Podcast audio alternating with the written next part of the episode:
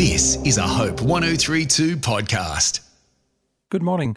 Thank you for joining me. This is Chris Witts for Morning Devotions. Do you remember the popular children's Dr. Seuss book, How the Grinch Stole Christmas? This was a great story made into a movie in 2000 starring Jim Carrey. It's a Christmas classic that's been enjoyed by millions of people. Now, everyone in Whoville in the story loved Christmas. Everyone that is, except the Grinch. Now, he hated Christmas and he'd made up this plan to spoil the joy of Christmas in Whoville.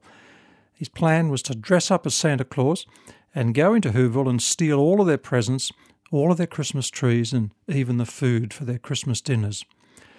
Now, do you know why the Grinch hated Christmas so much? Here's part of the film. It says, The Grinch hated Christmas. He hated the whole Christmas season. Now, please don't ask why. No one quite knows the reason. It could be that perhaps his shoes were too tight could be that his head wasn't screwed on right, but I think that the most likely reason of all may have been that his heart was two sizes too small. And according to this story, it was because his heart was too small. Now, it is a delightful story with some really good lessons to learn, especially, of course, at this time, Christmas. I think there are many Grinches out there that threaten to steal our joy and peace at Christmas.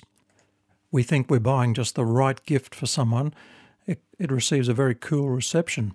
And the rush of this season, you know, the long lines and the slow traffic replaces a lot of the joy with frustration, and many relatives try our patience. And the season passes, and we feel there's something like unexpected. We just feel a bit like the holiday blues come in. You might know what I'm talking about. And with the arrival of, of a new year, we're relieved that the Christmas stress is past and we don't feel refreshed by the promise of Christ. I, I once heard someone say in a, a shopping mall, I hate this time of the year.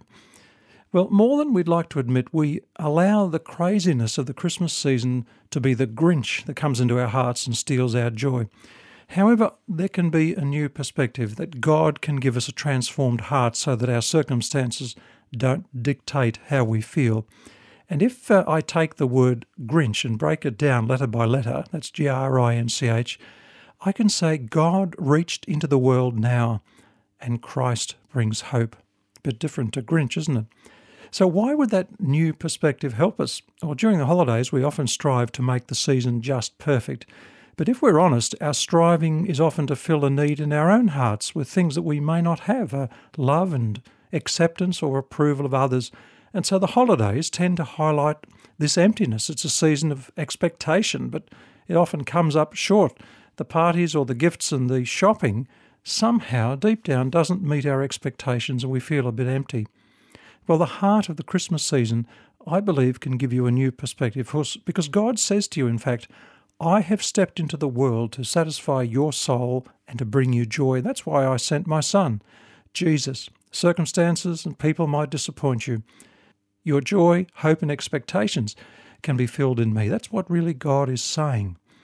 And we can keep Grinch away by listening to some of the great hymns or the contemporary songs of Christmas. And there are some beautiful songs at Christmas time. Listen and prayerfully consider what the songs say. Open your Bible, read the Gospel of Luke, and, and you'll read the story there with new eyes. Put yourself in the in the place of the characters. For example, think of of Mary. What, what must have it been, been like for Mary, a young girl, to receive? After 400 years of silence, God hadn't spoken, and yet here was a, a young girl receiving the news that she would become the mother of Jesus. How would she have felt? How would it have been like to face up to all the, the gossip and the being pregnant? How would, how would you have handled that sort of thing? It may be necessary, I think, to stand back from the frantic nature of Christmas and set expectations to a real way. If life doesn't turn out perfect today, well, that's okay. God understands. Don't let these things catch you by surprise. Lord, we thank you for Christmas. We thank you for the wonderful time of the year. Help us to appreciate it in a new way today, I ask, for Jesus' sake. Amen. This is a Hope 1032 production. Thanks for listening.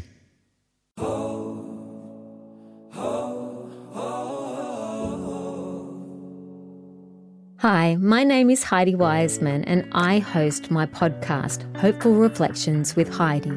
In this weekly podcast, I reflect on topics surrounding our everyday lives, actively seeking biblical principles to anchor you deeper in hope. I talk about how God is everywhere and try not to miss the magic that surrounds us, regardless of our circumstances. Also, faith. Our faith pleases God. I talk about the measure of our faith and how it is like a currency.